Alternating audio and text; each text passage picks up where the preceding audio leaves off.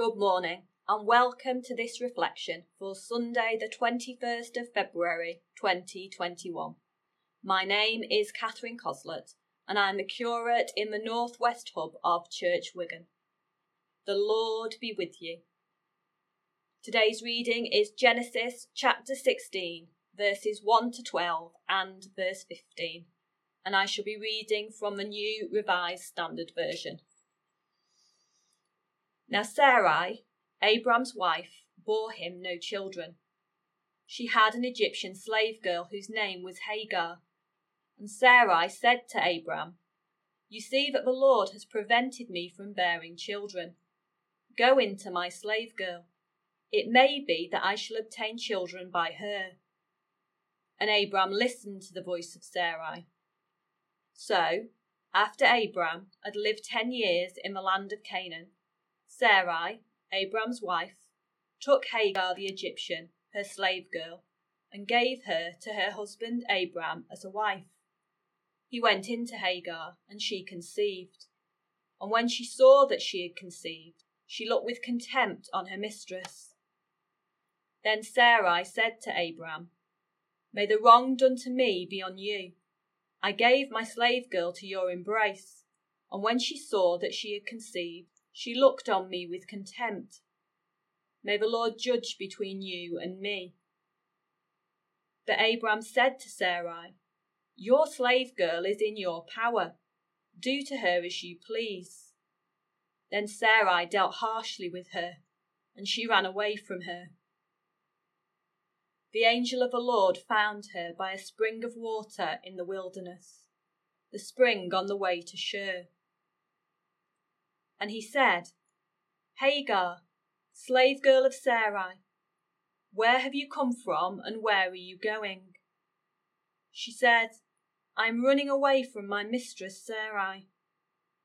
The angel of the Lord said to her, Return to your mistress and submit to her. The angel of the Lord also said to her, I will so greatly multiply your offspring that they cannot be counted for multitude. And the angel of the Lord said to her, Now you have conceived and shall bear a son. You shall call him Ishmael, for the Lord has given heed to your affliction. He shall be a wild ass of a man, with his hand against everyone, and everyone's hand against him, and he shall live at odds with all his kin. Hagar bore Abram a son, and Abram named his son, whom Hagar bore, Ishmael. This is the word of the Lord. Thanks be to God.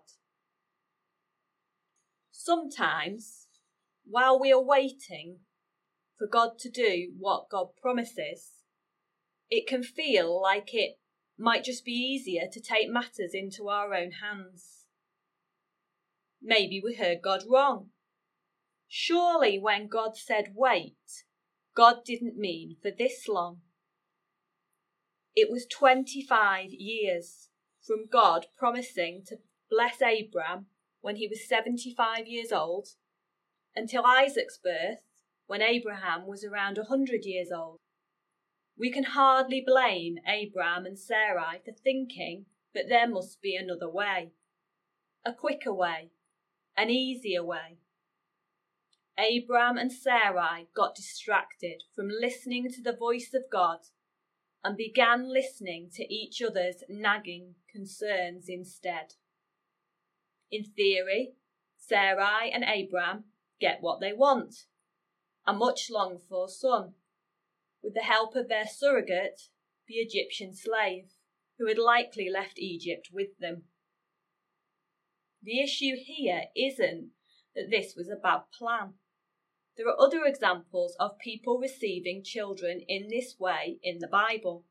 For example, Rachel and Leah receiving children through Bilhah and Zilpah. The issue is that in Abram and Sarai's case, this isn't God's plan. And so instead of great joy at the imminent birth, Hagar's pregnancy causes jealousy and all sorts of other problems, not only between Sarai and Hagar, but between Sarai and Abram. As is so often the case, in biblical narrative and in our own lives, one bad decision and deviation from God's plan leads to another, and Hagar is forced out of the family home. At this moment in time, the wilderness feels like a safer place for her than Abram and Sarai's house. And understandably, Hagar heads in the direction of home, Shur being close to the Egyptian border.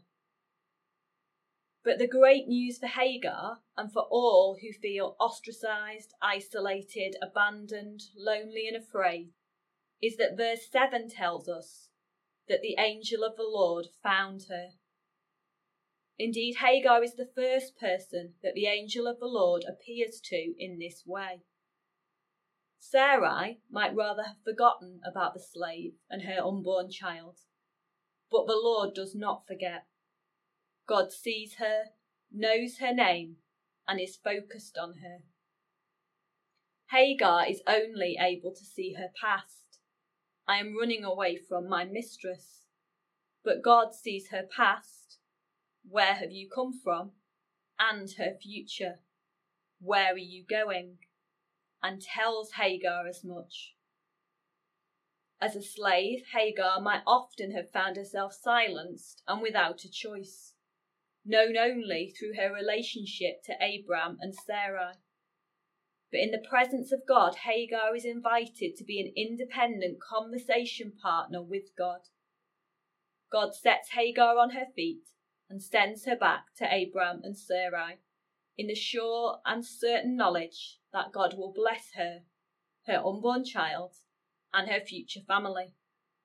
Moreover, Hagar, the outsider, is the first woman in the Bible to be given promises in this way.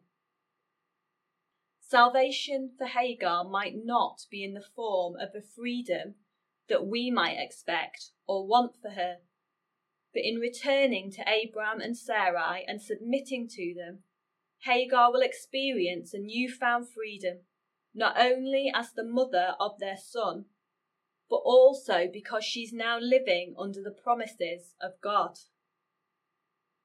God is able to bring good out of a situation and circumstances that are far from good, because God is a God who sees and knows.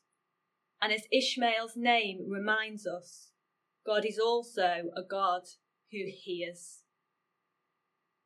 Let's pray together the collect for the first Sunday of Lent. Almighty God, whose Son Jesus Christ fasted forty days in the wilderness, and who was tempted as we are, yet without sin Give us grace to discipline ourselves in obedience to your Spirit.